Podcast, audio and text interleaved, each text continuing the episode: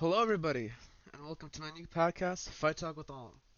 So, for this podcast, mostly I'll cover fights that happened this past weekend, kind of recap them, and talk about who the winners and losers should fight.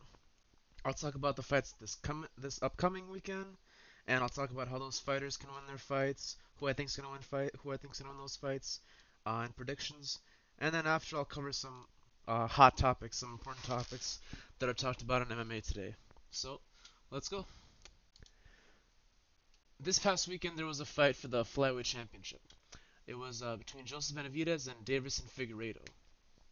It was the second time they fought, and the first time there was a little bit of controversy, because Figueiredo missed weight, so the only possible champion that could come from that fight was Joseph Benavidez. But he lost by second round knockout. Now there was also some controversy because Figueiredo landed a headbutt. They clashed heads before, but Figueiredo knocked him out in the second round. So that fight was kind of a wash. No champion. But Figueiredo still had the upper hand coming into this fight. So coming into this fight, I kind of thought this is Joseph Benavidez's probably last shot at winning UFC gold.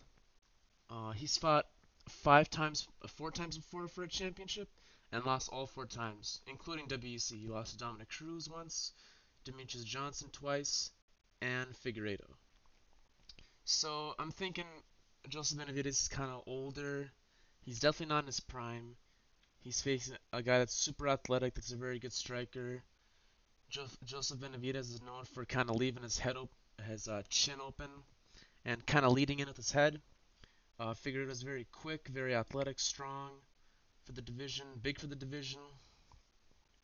So I kind of thought that uh, Deiveson would win. I, I would think it would be a knockout, but I didn't think it would be complete domination on this uh, on the stand up and on the ground. I mean, it, it kind of brought me back to like Anderson Silva versus Forrest Griffin, like that beatdown, because this was not a competitive fight at all. Every time there was any striking exchange, Figueiredo won all of them. I think Benavidez maybe landed one strike, but uh, that strike didn't really matter too much. And when Figueiredo got him to the ground, it was him taking his back and being much more active than Benavidez, uh, locking up like three rear naked chokes. I think just uh, Benavidez was out of it and couldn't really fight the hands too much, and he got knocked down like two, three times. And ultimately, at the end of the round, Benavidez, being as tough as he is, didn't tap out, but went unconscious and ultimately lost the fight. Now, in a different world, maybe Benavidez wins this fight if he's in his prime. Uh, maybe he wrestles him better. Maybe he doesn't leave his head open. But there's a real thing that's called uh, someone that will never win a championship. There's just some guys that, for some reason, they're incapable of winning championships. I mean, this is across all sports. You think of guys like Steve Nash or Charles Barkley. Uh, other names I can't think of right now, but guys that are really, really good, but when the big lights come on in the championship, they just fold. I mean, Donald Cerrone is a good example of this too. Really, really good in fights that don't matter, but fights that matter when everyone's watching, it's just they're a bit slower. They're uh, um, they just can't fight how they usually do, and that's kind of how it is for Benavidez. I was rooting for him because I like Benavidez; He's a good dude, but uh, it's just not in the cards for him to win a championship, especially now since he's older. And I'm kind of surprised he didn't retire. He's taken a lot of hits, even though it's flyweight division. I mean, he's been knocked out a couple times. Hasn't looked good in his last couple fights. Yeah, he can beat these upcoming guys and still stay in the division. He's not a washed-up fighter, but uh, you gotta really think. Would you just want to stay in the UFC and just fight these guys that couldn't hold your jockstrap a couple years ago, or do you want to like retire and chill and uh, do other things? Because he could do other things. I mean, he's really into fashion. Uh, his wife is uh, Megan Olivi. Like, she's getting income from the UFC. I feel like he could just retire and do pretty well for himself. But it's a it's a tough thing for UFC fighters to retire, as we see, because fighting is such a like a cool thing to do. You know, you're you're going to a cage and fighting someone, and you're supposed to leave that to do like a simple job or just chill. I mean, it's it's kind of hard. It's kind of like a military guy coming home and trying to do normal stuff like it's very very difficult once you like uh, do a job like that. So I don't know if I if I was in his corner, I would be like, "There's not much more to fight for, bro." I'd probably retire, but you can't tell anybody how to live their life, and if he wants to keep fighting, that's fine. Uh, I don't know how long the flyweight division will be around. I guess Figueiredo's a pretty young guy, and he can uh, hold that division strong. He's a pretty exciting dude. So if he wants to stick around, maybe he could fight someone like Kai Kara France. Uh, he's an upcoming guy. I think he's off two wins now, and he's kind of in that top 10 in that mix. Uh, pretty exciting fighter, and I'd be interested to see that fight. But uh, I I wouldn't be mad if he retired because I feel like I've seen enough of Benavidez. He's fought pretty much everybody. And for Figueiredo, uh, this guy's really good. He's uh like a true mixed martial artist. He's very good on on the feet, really quick, strong, uh, good movement, good defense, uh, very good timing, and he's really active on the ground. He doesn't just kind of like lay and pray. He uh, is always active. He's always looking for submissions. He's always looking for things to do. So I would be interested to see him fight someone like a Cody Garbrandt to get his name out there more. And Cody said that he'd be cool with moving down to 125 to fight him. And I feel like Cody's uh, a small enough dude to where he could go to 125 if he wants to do that, because he doesn't he he might not see uh, a chance to get a title shot quickly at 135. He'd probably have to win one more fight against Marlon. So if he wants to go down and possibly win another championship, he could uh, do that, and that would be a great fight to watch. That'd be that would headline a card easily, and I would love to watch that fight, or be a co-main of like a big stat card. But if that do, that fight doesn't materialize, uh, I'm looking at someone called Brandon Moreno. He's pretty young guy.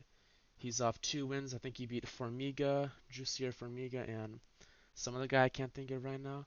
But he's a good uh, up and comer. He was on looking for a fight with Dana White. He's got some clout behind him. Uh, he knows Henry Cejudo. He's trained with him before.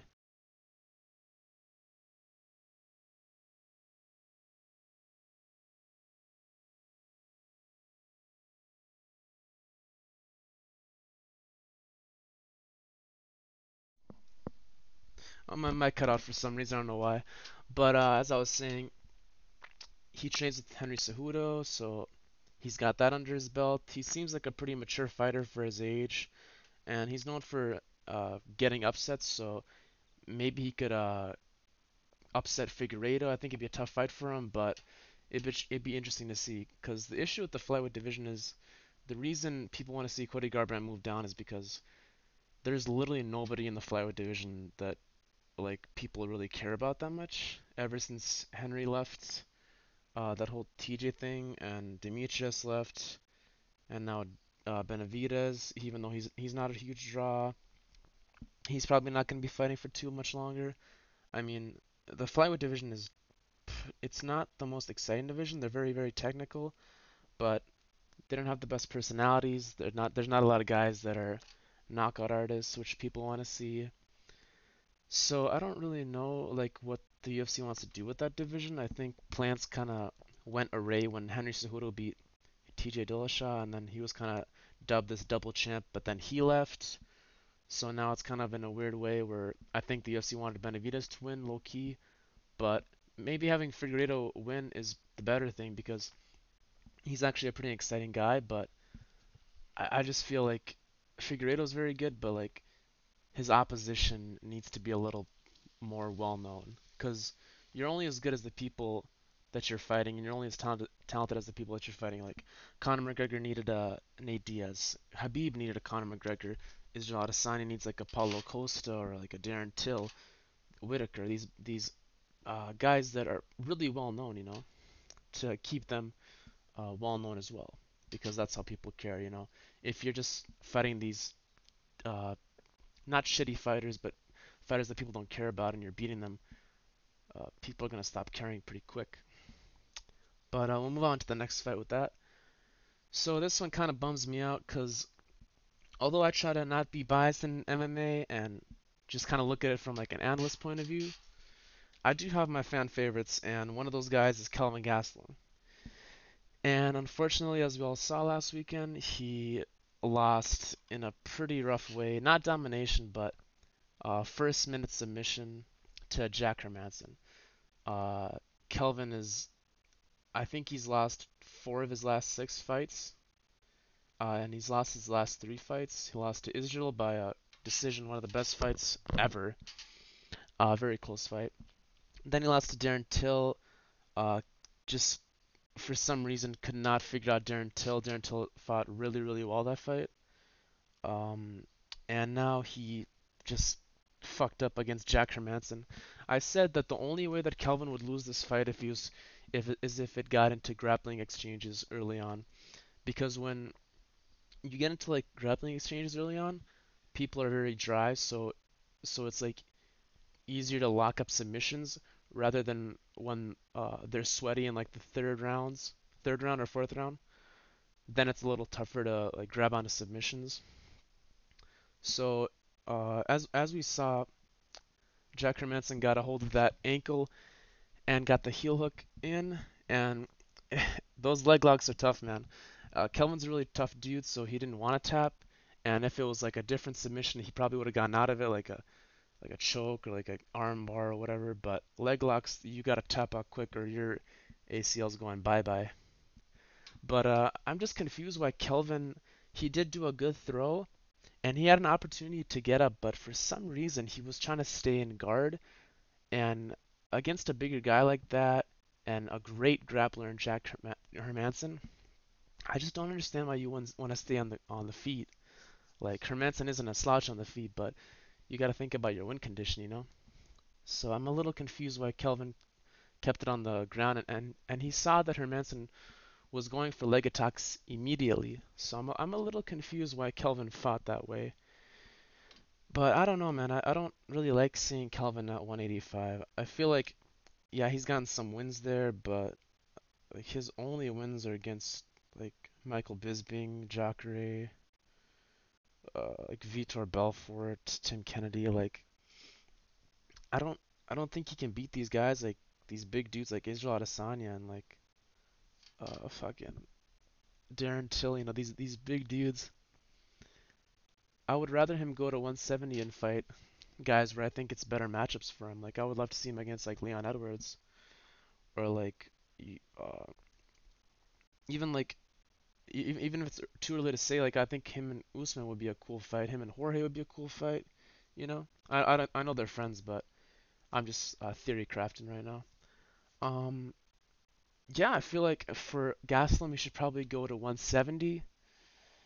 Uh, fight someone like a Vicente Luque, maybe like Michael Chiesa, but probably Vicente Luque. That would be a fireworks fight. I mean, uh, Gastelum has never given me a, a bad fight, a boring fight to watch. I love that dude. I always root for him. I wish I I I know there's gonna be one day where this man has a belt around his waist.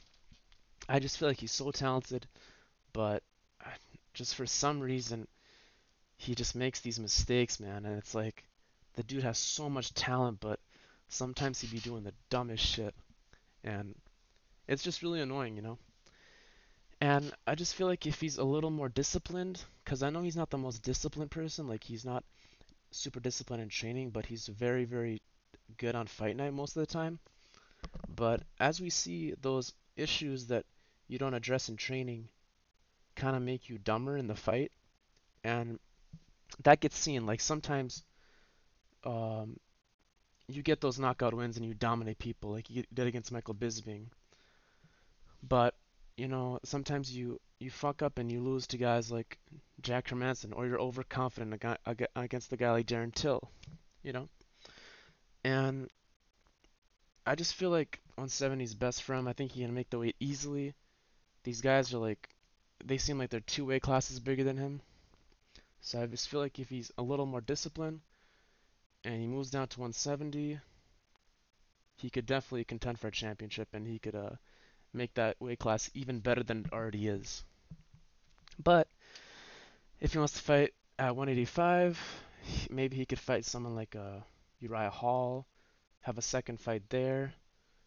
Um, Edmen Shahbazyan maybe. I, know he's fighting Derek Brunson, but that'd be a cool fight, I guess. But biasedly, I, I biasedly uh, I want him to go down to 170. I think that'd be the best move for him. But he can do whatever he wants. I'll still root for him. And then for Jack Hermansson, uh, he's he's actually done pretty well. He, the only loss he had is against Jared Cannonier uh, recently, and I mean that's nothing to hang your head about. Uh, Jared Cannonier is a great fighter, uh, former heavyweight, so he's a pretty big dude. Uh, I think Jack Hermansson should probably fight the loser of Whittaker Darren Till because I feel like whoever wins that fight should probably uh, go for the belt. So, you know, both of those fights would be cool to watch. Hermansson against Till would be awesome. Hermansson against Whittaker would be awesome. I'm I'm a huge fan of Hermansson as well, but it just bummed me out to see him beat uh, Kelvin, to be honest. but kudos to him, man. He he fought really well and he did what he needed to do to win. Got in those early grappling exchanges and beat Kelvin Gastelum fair and square. No controversy. All right. So that recap is over. Now I'm going to talk about Robert Whittaker versus uh, Darren Till. That card, I'm going to talk about three fights. I'm going to talk about Gustafsson versus Werdum, uh, Mauricio Shogun Rua versus uh, Little Nog, or his actual name is Antonio Rogerio Nogueira, I think. Uh, Big really, that's why they call him Little Nog. And then I'll talk about Robert Whittaker versus Darren Till. So for the first fight, it's Alex Gustafsson making his debut at heavyweight against uh, a heavyweight legend, Fabricio Werdum. So this fight, um, watching Werdum's performance against Alexei Oleinik, it'd be tough to say that he would beat uh, Alex Gustafsson. Uh, Fabricio's got that dad bod going, and I, I don't know if he doesn't work out or something, but he hasn't looked himself in the last like 30, 40 UFC cards. The the last time he looked good was like when he beat Cain Velasquez at like UFC 188 or whatever, whenever the hell that was. Um, yeah, I don't, I don't know if he's just undisciplined and if he doesn't feel like fighting anymore, but I just feel like Fabricio's never been known for like wrestling guys and getting them to the ground. He's more of like uh, pulling guard, kind of getting there by going up against the cage and yeah, pulling guard, like grabbing them and then get, getting them into his guard, or having guys take him down and then getting him with guillotines or or whatever. But uh, I just I just don't see how that happens this fight. I feel like Alex has good enough takedown defense to keep it on the feet and just uses boxing. Uh, Fabricio Werdum is definitely not going to win a striking match against Alexander Gustafsson. And if that happens, uh, Alex should definitely retire from UFC.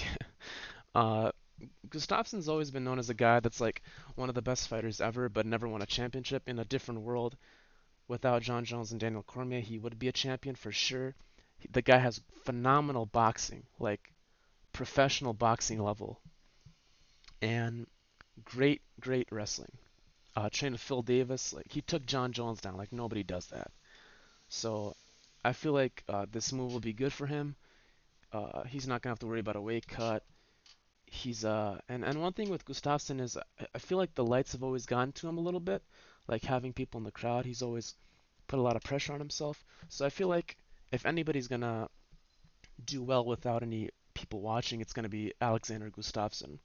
He can just go on there and, and it'll be like a sparring match because you see, you hear all, all these stories about Alexander Gustafsson being ridiculous in sparring, like uh, outboxing professional boxers, you know. So uh, for this time, I feel like Gustafsson capitalized on this COVID pandemic, and he sees that nobody's watching the like nobody's live watching the fights, and I think this is going to be pretty much domination by uh, Gustafsson. I think he's just going to pick Fabricio apart. I don't know if it'll be a quick knockout in the first round, but it'll probably be like a built-up thing. Gustafsson isn't known for like one-punch knockouts, but it'll be probably built up. Like I'm thinking a second or third round knockout, maybe Werdum could uh, make the scorecards and make it a decision fight. But if it was a decision fight, I'd, it'd probably be an easy uh, sweep for Gustafsson. I don't really see how Fabricio wins, but I could be wrong. Who knows? But if I had to go with a prediction, uh, it'd be Gustafsson by second round TKO. And if Fabricio wins, the only way he would win would be probably by somehow getting Alex to the ground, maybe getting him to his guard, and then uh, shooting up a triangle or an armbar and or a guillotine and, and submitting him. But uh, we'll see. I feel like that won't happen. And then to the next fight, you got Mauricio Shogun Rua versus Antonio Rogerio Nogueira. Uh, I would I would be excited about this fight if it was 2005. These guys are a little past their prime, in my opinion, and in the opinion of everybody else watching MMA. Uh, these guys are definitely legends, but I'm a little confused whether the co-main event over Gustafsson. Um, Gustafsson and Werdum aren't the youngest guys either, but uh, these guys are a little more weathered. They got a little, a lot more miles on them. But I mean, I guess Shogun he is winning fights. I mean, he's like what four, four wins, one loss, one draw in his last uh, six. So that's not bad. I mean, he knocked out Tyson Pedro, and Tyson Pedro is an upcoming guy.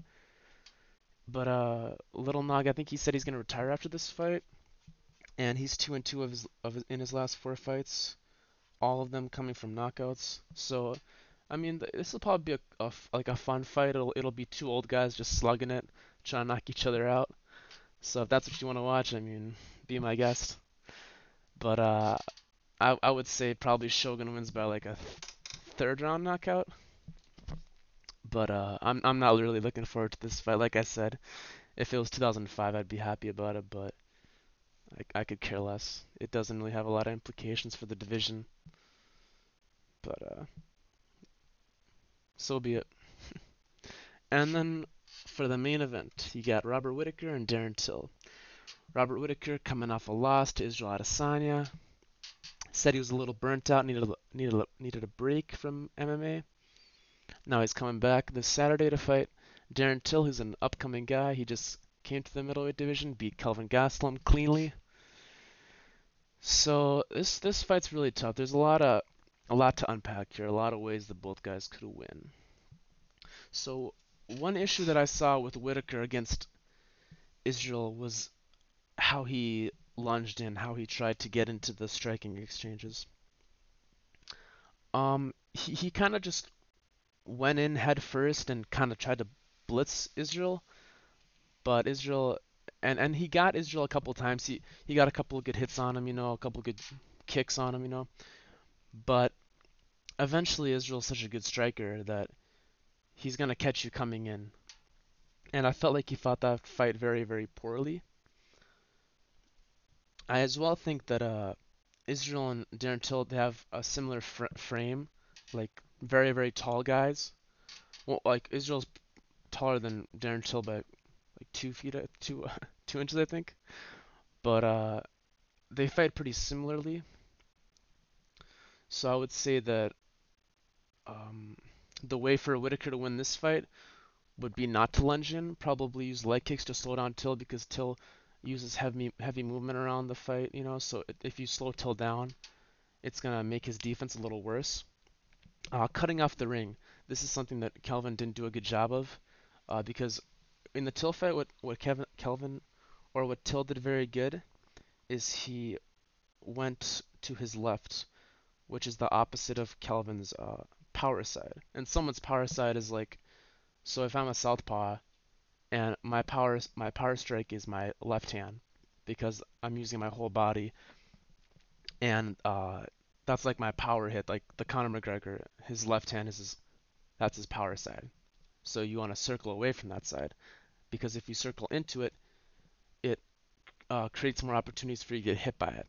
So Till did a very good job of moving away from Kelvin's power side and he also did a good job of whenever Kelvin was trying to get inside and kind of dirty box him, he would clinch up with Kelvin, get him against the cage, and then separate.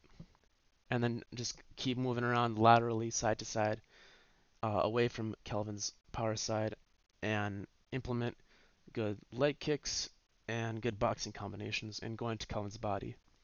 So that kind of flustered Kelvin. He didn't really know what to do because he couldn't get a good shot on him. He couldn't land any left hands, which is Kelvin's like power shot. That's like his Deontay Wilder right hand. You know, that's that's what uh, could finish a fight real quick. And he knew that he he probably felt that he would knock out Till because Till's already been knocked out twice before that. So he's like, oh, I'm just gonna do the same. He, he thinks he can go up in weight. Uh, there's a lot of power in this weight class. But uh, Till did a very good job of fighting that fight. And I feel like he can do a, a similar thing in the Whittaker fight. Uh, as long as he keeps the fight at a distance, uh, keeps moving, doesn't get uh, leg kicked or, or one thing that a Whittaker does well is he like does an ob- oblique kick kind of, but it's it's not a, it's not like a Jon Jones oblique kick. It's kind of like a side oblique kick almost. I don't know what it's called, but he like he kicks your knee, so uh, it slows your movement down. So if if that happens, that could be an issue for Darren Till because one of one of Darren Till's biggest issues that got him to get knocked out two times viciously by Ty- Tyron Woodley and uh, Jorge Masvidal. Well, not knocked out in the Tyron Woodley fight, but knocked down and got hurt really bad. Uh, it was it was because uh, his striking defense was pretty poor. He would uh, try to dodge hits by moving his body back instead of his uh, feet back. So if you move your body back, someone can feint a hit, like someone can fake like they're hitting you, and then they can step inside and hit you uh, actually, and then you're at a disadvantage because you're, you're if you're moving with your body, if you're moving back with your body, you're in the same spot. But if you're moving back with your legs, uh, you get that distance control, and he can hit you. So I feel like watching Till's fight against Kelvin, he's learned from that, and he'll implement the same thing. The only thing that could be an issue is leg kicks, um, and if he, and if Whittaker cut off the ring, and kept Darren on, on the cage. Um, and I think Whittaker, if if he can get some good leg kicks in there, he can use good feints to kind of fake Till out, kind of like what Jorge Masvidal did, uh, using good feints and switching up your stance and then getting him on the way in. But uh, yeah, I would say Whittaker's still to victory are good leg kicks, cutting off the ring, not lunging in like he used to, because that leaves him open to getting uh, hit by Darren Till, and Darren Till definitely has some power. And using good feints to get inside the fight and um, try to knock, try to knock Till out, try to get a good hit on him. Uh, but for Darren Till, I would say heavy movement throughout the fight, keeping the fight at a distance, uh, clinching Whittaker when he gets close, if he if he gets close like he did with Kelvin, um, and if um, if Whittaker lunges in, I would say that he should probably step back and look for that one-two that he's really known for because Darren Till has a really, really good one-two. And Darren Till can also implement some feints uh, in this fight to confuse Whittaker as well. But I think it's going to be a really, really, really, really cool striking match. Uh, Whittaker probably has the wrestling advantage, but the issue is that Darren Till is such a big dude, it's going to be tough for him to take him down, and I don't really think that Whittaker is going to try to take him down. So with all that being said, who I think is going to win the fight, uh, if I had to put my money on it, I would probably say Darren Till wins by a decision. I, I think it's going to be a really close fight, but if I had to put money on it, I would say Darren Till by decision. He's also an underdog, so think about that when you're betting. Uh, I rarely vote on the person that's the favorite because you're going to get less money from it. But this is kind of a toss-up fight. It's pretty close. It's not like He's not a three to one underdog or anything. I think it's like plus 120 or something. Uh, but yeah, pretty close, pretty close fight. I feel like this is a really, really important fight, and it's kind of being underlooked for some reason. But I can't wait to watch this fight this Saturday. I'm really excited for it. So, now that we cover that, we can move on to some important topics in MMA today, things people are talking about, and this one is mostly gonna center around the middleweight division. So, a big announcement earlier this week was the announcement of Israel Adesanya and Paulo Costa fighting in September. So they got the September pay-per-view. Uh, I think it's 253, if I'm not mistaken. Yeah, I think it's 253. And uh, this fight actually got announced too early, uh, Dana White said. It wasn't planned to be announced because both sides, I guess, maybe didn't sign their contract, but I mean, it seems like both of them are ready to fight September, so I don't really see an issue. Uh, Dana White doesn't really like when things are announced that he doesn't 100% confirm, so there could be some issues there. People have been fired, like Ariel Helwani was fired for revealing that Brock Lesnar was going to fight at UFC 200 because uh, Dana White wanted that to be a surprise. But uh, I don't really see an issue. I don't think anybody should be fired for it. I mean, I don't think it's that big of a deal to announce this. I mean, it, it was already kind of speculated. It's not a huge surprise to anybody that this fight's going on. Uh, it was cool to see that it was actually announced though, and that we're gonna get this fight September. It's gonna be a really really fun fight to watch. It's not gonna be uh, the snooze fest that people didn't like with Yoel Romero and Israel Adesanya. So uh, yeah, it's gonna be a fun fight to watch. And uh, I don't know where it's happening. I think maybe Las Vegas. I could be wrong though. It could be in Abu Dhabi. Uh, because both guys are from foreign countries, so maybe Abu Dhabi would be better for them. But who knows? We'll figure that out in September. Who knows uh, how long this is all gonna last? But yep, that's a cool announcement. Uh, they get that September pay-per-view. So I'm thinking October and maybe Khabib could fight Justin Gaethje, but obviously Khabib's dad passed away uh, earlier this month, so I don't know when he's gonna be ready.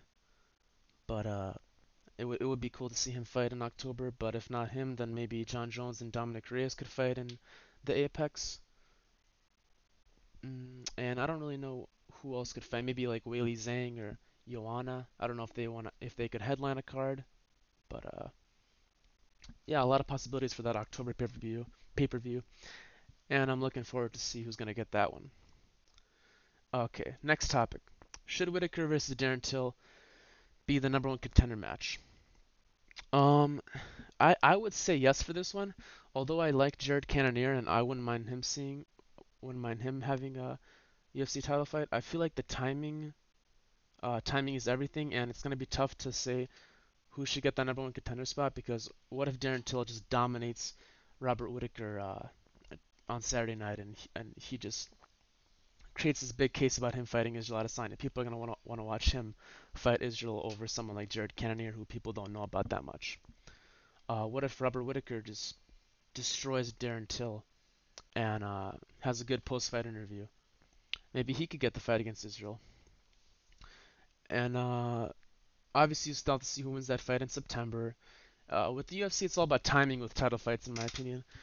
Cause uh yeah, Jer- you know someone could fall out. Jared Cannonier could get get in that title title fight and then maybe win. It's just it's tough to say who really deserves the number one contender spot. Uh, but if Darren Till wins, I feel like he really does deserve it because, especially if he outclasses Robert Whittaker, because he that mean that that would then mean that he outclassed Kelvin Gastelum and Robert Whittaker, both really really good fighters. One guy former champion just of uh, last year.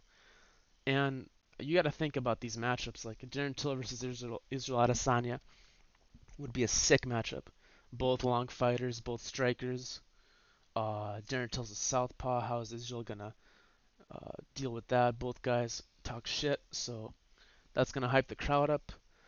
People know who Darren Till is. He's got a whole country behind his back. He's a young guy, uh, getting that revenge from losing two times in the welterweight division, going up a weight class. So yeah, I, I think that would probably be the fight to make. Uh, w- if Whittaker wins and it's kind of a close fight, then I, I would probably want Jared to to fight Israel. Uh, because I, I I honestly do think Israel's gonna beat Paulo Costa. So just like let's talk in theory if Israel wins, uh, let's just say Israel wins that fight. I would rather see Jared Cannonier against Israel than Whittaker because I feel like I already know how that uh, Robert Whittaker fight's gonna go. Maybe he could win, like maybe one out of ten times he'll beat Israel, but I just feel like overall Israel possesses more tools to beat Robert. Yeah, Robert did say that he has made a lot of changes. He's gotten better in all aspects of MMA, but I don't know. I, f- I feel like Israel's improving as well, and just the way Robert fought that first fight, man, it's just not a good matchup for him. It's it's the re- the re- reach difference is uh, a huge problem. I think if Whittaker fought him again, he'd probably try to wrestle him, but people don't understand that Israel Adesanya's wrestling defense is super fucking good. So I would rather have someone like a Jared Cannonier, who is a former heavyweight fighter, a huge middleweight. I don't know how he makes the weight class, but he's huge. And I would like to see how he tries to maybe wrestle uh, Israel. And he also does pack a punch. So maybe in those close quarters in the clinch, he could break off the clinch and get Israel with a good shot and maybe knock him out. I mean, he's knocked out David Branch, Anderson Silva with leg kicks, which I would like to see him maybe leg kick Israel Adesanya. And he also knocked out Jack Hermansson. So I think Jared Cannonier, uh, I would like him to fight Israel if Whittaker wins this fight. And I know it sucks for Whittaker. I love Whittaker. I'm a big fan of the guy. I think he, he's just uh, has super positive energy. He's a very, very good image of the sport. He doesn't talk shit. He just goes in there and fights, and it's always a fun fight with him. But you just got to think he, he probably isn't going to beat someone like Israel Adesanya. He'll probably beat someone like a Paulo Costa, but I just don't see him beating Israel. All right, with the next topic, this is just one that I kind of want to talk about. It's not like being covered like right now in MMA that much, but I just want to talk about it, put some spotlight on these guys. And this topic is about underrated, slept on, possible UFC championship contenders. Now, this isn't saying that they're going to be championship contenders next week or in four or five years. I'm just kind of throwing it out there. These are guys that whenever they fight, I'm always looking at them and thinking that they're going to win their fight. And uh, I just want the UFC to like bring a little more intensity. Yeah, like I was saying, I would just like the UFC to bring a little more attention to these guys and kind of. I just want them to see what I kind of see in them. So I just want to give them a little uh, love and show them some respect. Uh, Geoff Neal's the first guy I want to talk about. So Geoff Neal, he's a top 10 lightweight contender.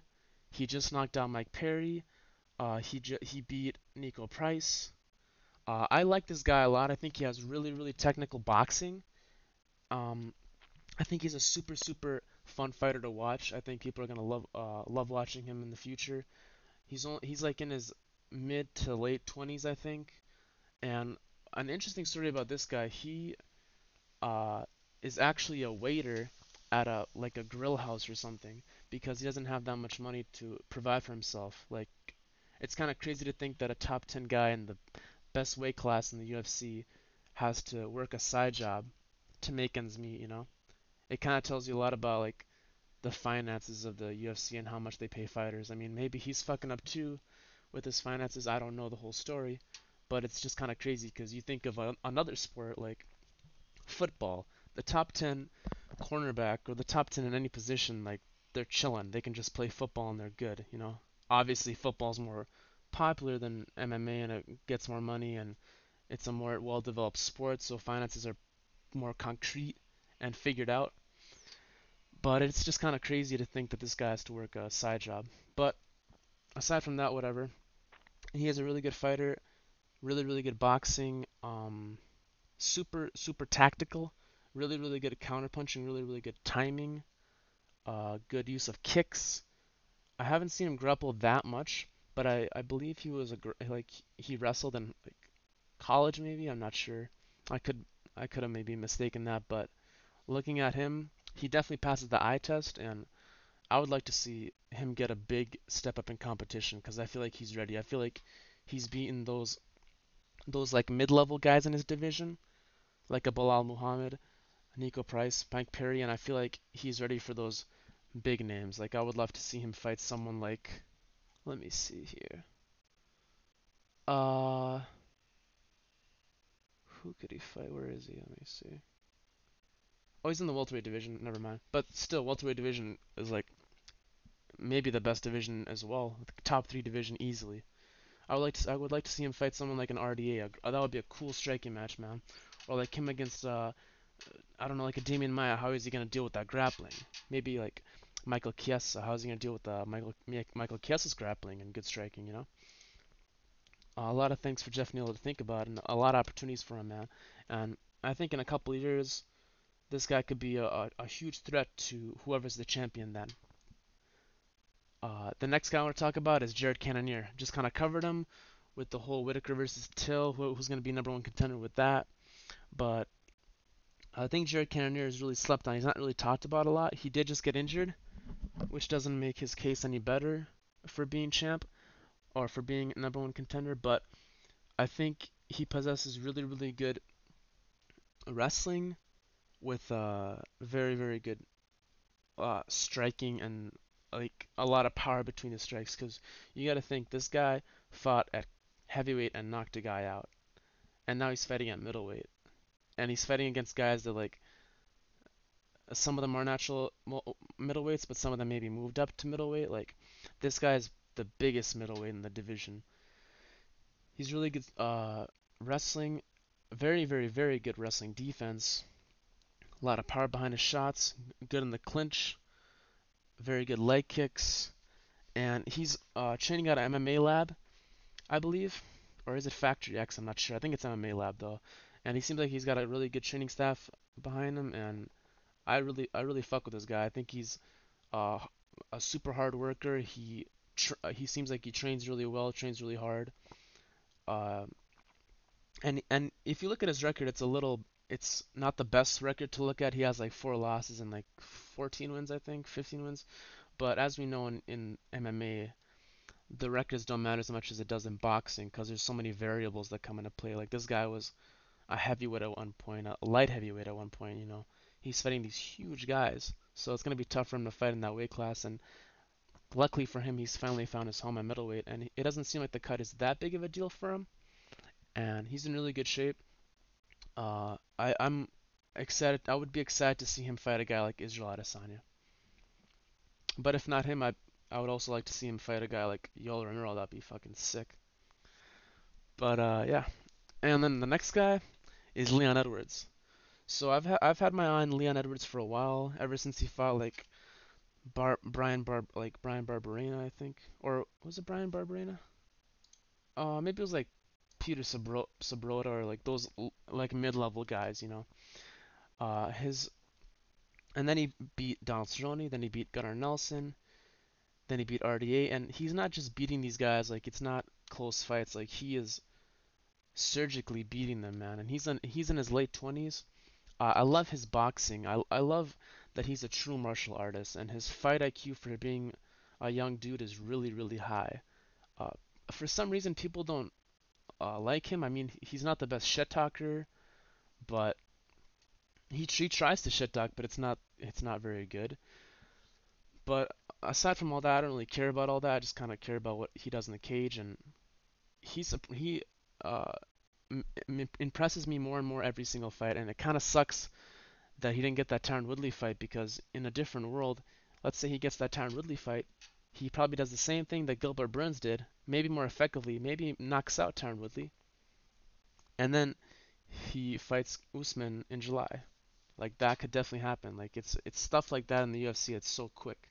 You know, Gilbert Burns, nobody knew him, but then he beat Tyron Woodley, and he gets that title shot. You know, and obviously he got COVID, so he couldn't fight. But in a different world, Leon Edwards could could have been fighting for that uh, championship two weeks ago.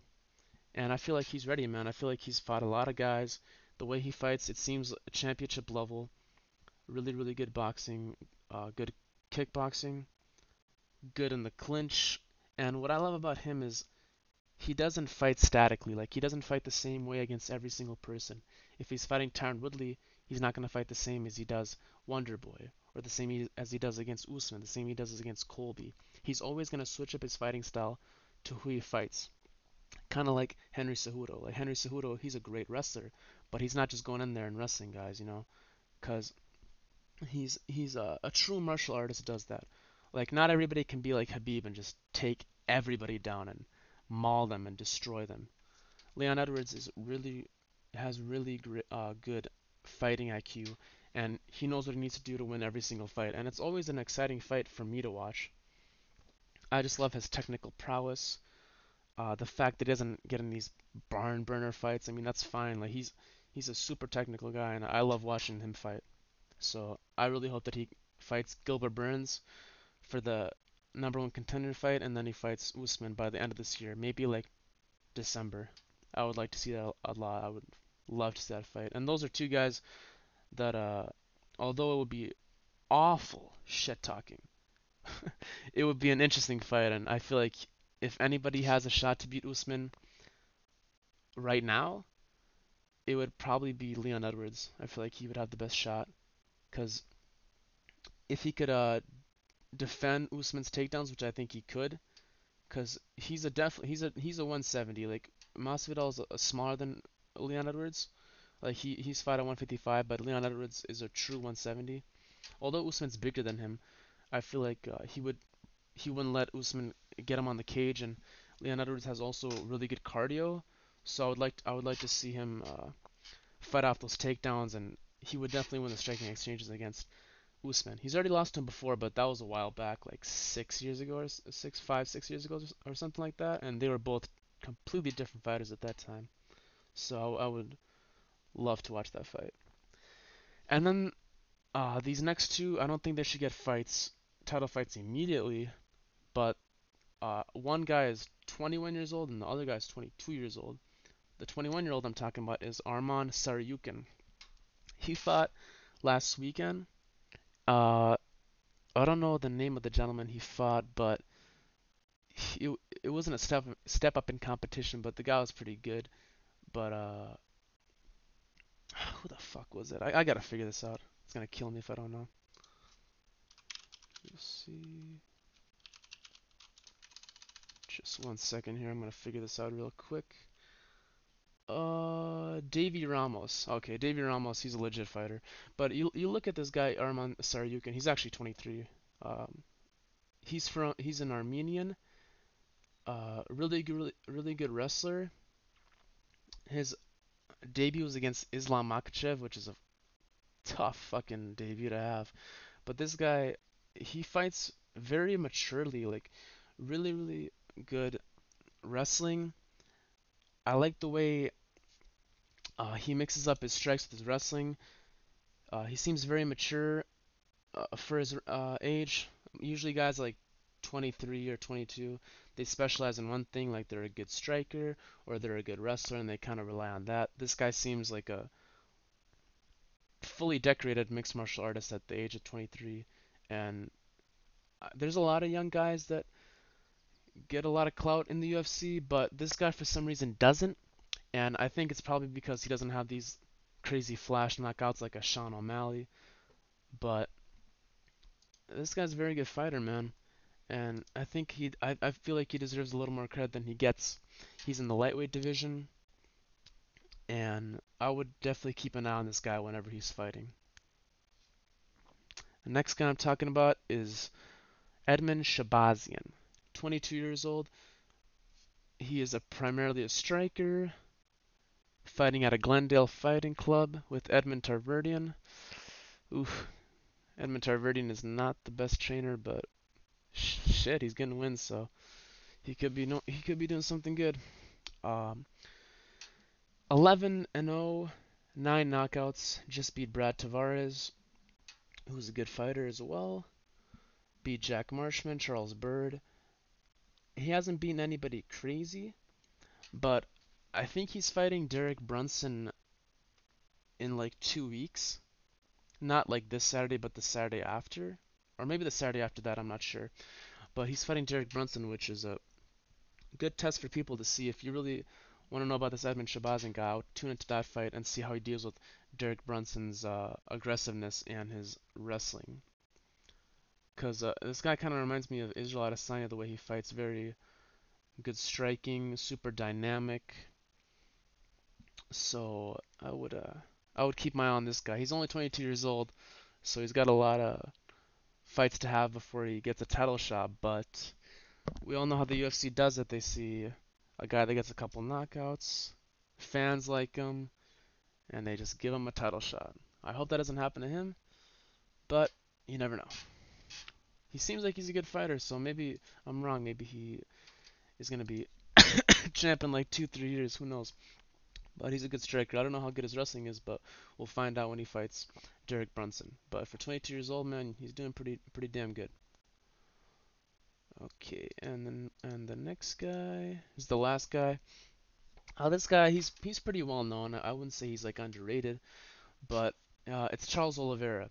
Charles Oliveira fought Kevin Lee, I think it was in March, if I'm not wrong. It was like the first first fight they had with no crowd, and I knew Charles Oliveira was good, but I didn't know he, I didn't know he was this damn good.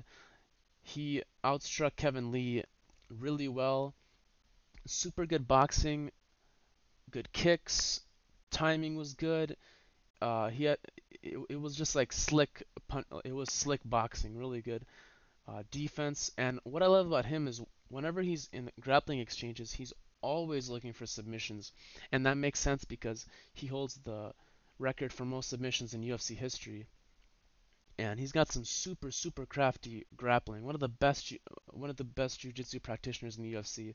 You see a lot of good jiu-jitsu guys that they don't really use their jiu-jitsu constantly when they're on the ground. Uh, they kind of uh, they point fight and then if the submission's there they'll take it you know if the back's there they'll take it but this guy he's always uh, going for submission. Sometimes it leaves him in bad spots.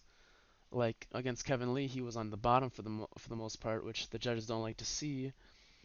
Uh, and that usually loses the, loses you the round but Charles Oliveira is a very very exciting fighter to watch man. I, I fuck with this guy heavy and I think him and Tony would be a cool matchup to see. Seeing those grappling exchanges on the ground, bro.